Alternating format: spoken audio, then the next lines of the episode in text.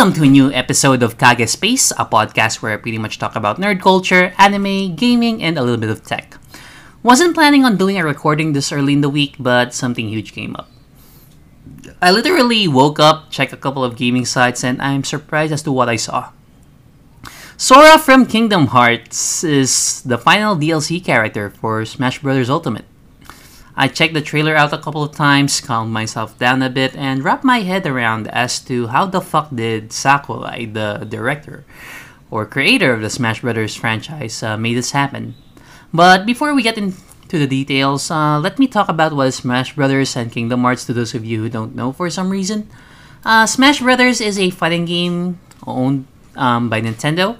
The rest, the roster is comprised of characters from Nintendo's intellectual property, such as Mario, Samus from Metroid, Link from Legend of Zelda, Donkey Kong, and a shit ton more, to name a few. But as per the recent entries of the franchise uh, came in, we get unexpected guest characters such as uh, Sonic the Hedgehog, Snake from Metal Gear Solid, Joker from Persona 5, Steve and Alex from Minecraft, Kazuya from Tekken, Cloud and motherfucking Sephiroth from Final Fantasy VII, just to name a few. There are a shit ton of guest characters, guys. So yeah, uh, Smash Brothers Ultimate feels like this culmination of things that most people would think be impossible in the world of video games, since you get um, established characters from franchises, and it seems like a celebration of video games as a whole. Now, if you asked me 10 years ago that there'll be a world where Sephiroth fights Mario, then I would just laugh and walk away thinking you're high or some shit. But here we are. So yeah, uh, let's stop talking about Smash Brothers for a bit and move on to Kingdom Hearts, and I'll try to make th- and I'll try to make this less confusing as humanly possible. Kingdom Hearts is a game owned by Disney, but is developed and created by Square Enix. I won't get uh, too, much into the details of the plot of the franchise because that's a deep clusterfuck of a rabbit hole, and I don't want to spend an hour or two trying to explain it. But think of it as a action RPG in which you get to see Final Fantasy and Disney characters come come together, and the main protagonist is a guy with a giant key for a weapon as he saves worlds and as he saves worlds and um, protects hearts from darkness.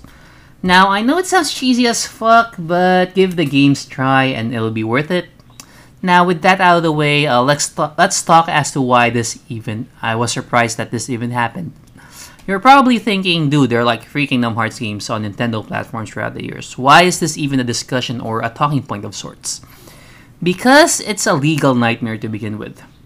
Think of it this way: um, Nintendo or Smash Brothers in general could have easily um, went with characters like Hollow Knight, Doomguy, and probably Shantae to name a few, since all you need to do is just talk to the IP owners and nothing more.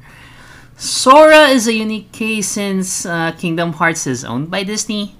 Square Enix pretty much developed and created the games. However, Disney pretty much owns the fran- franchise and its characters. You can say the same um, 100% for the original characters, but I guess it's part of the deal as well. Just uh, think of it this way not only do you need to get approval from Square Enix along with Tetsuya Nomura, who is the director of the Kingdom Hearts franchise, you have to get approval from Disney as well.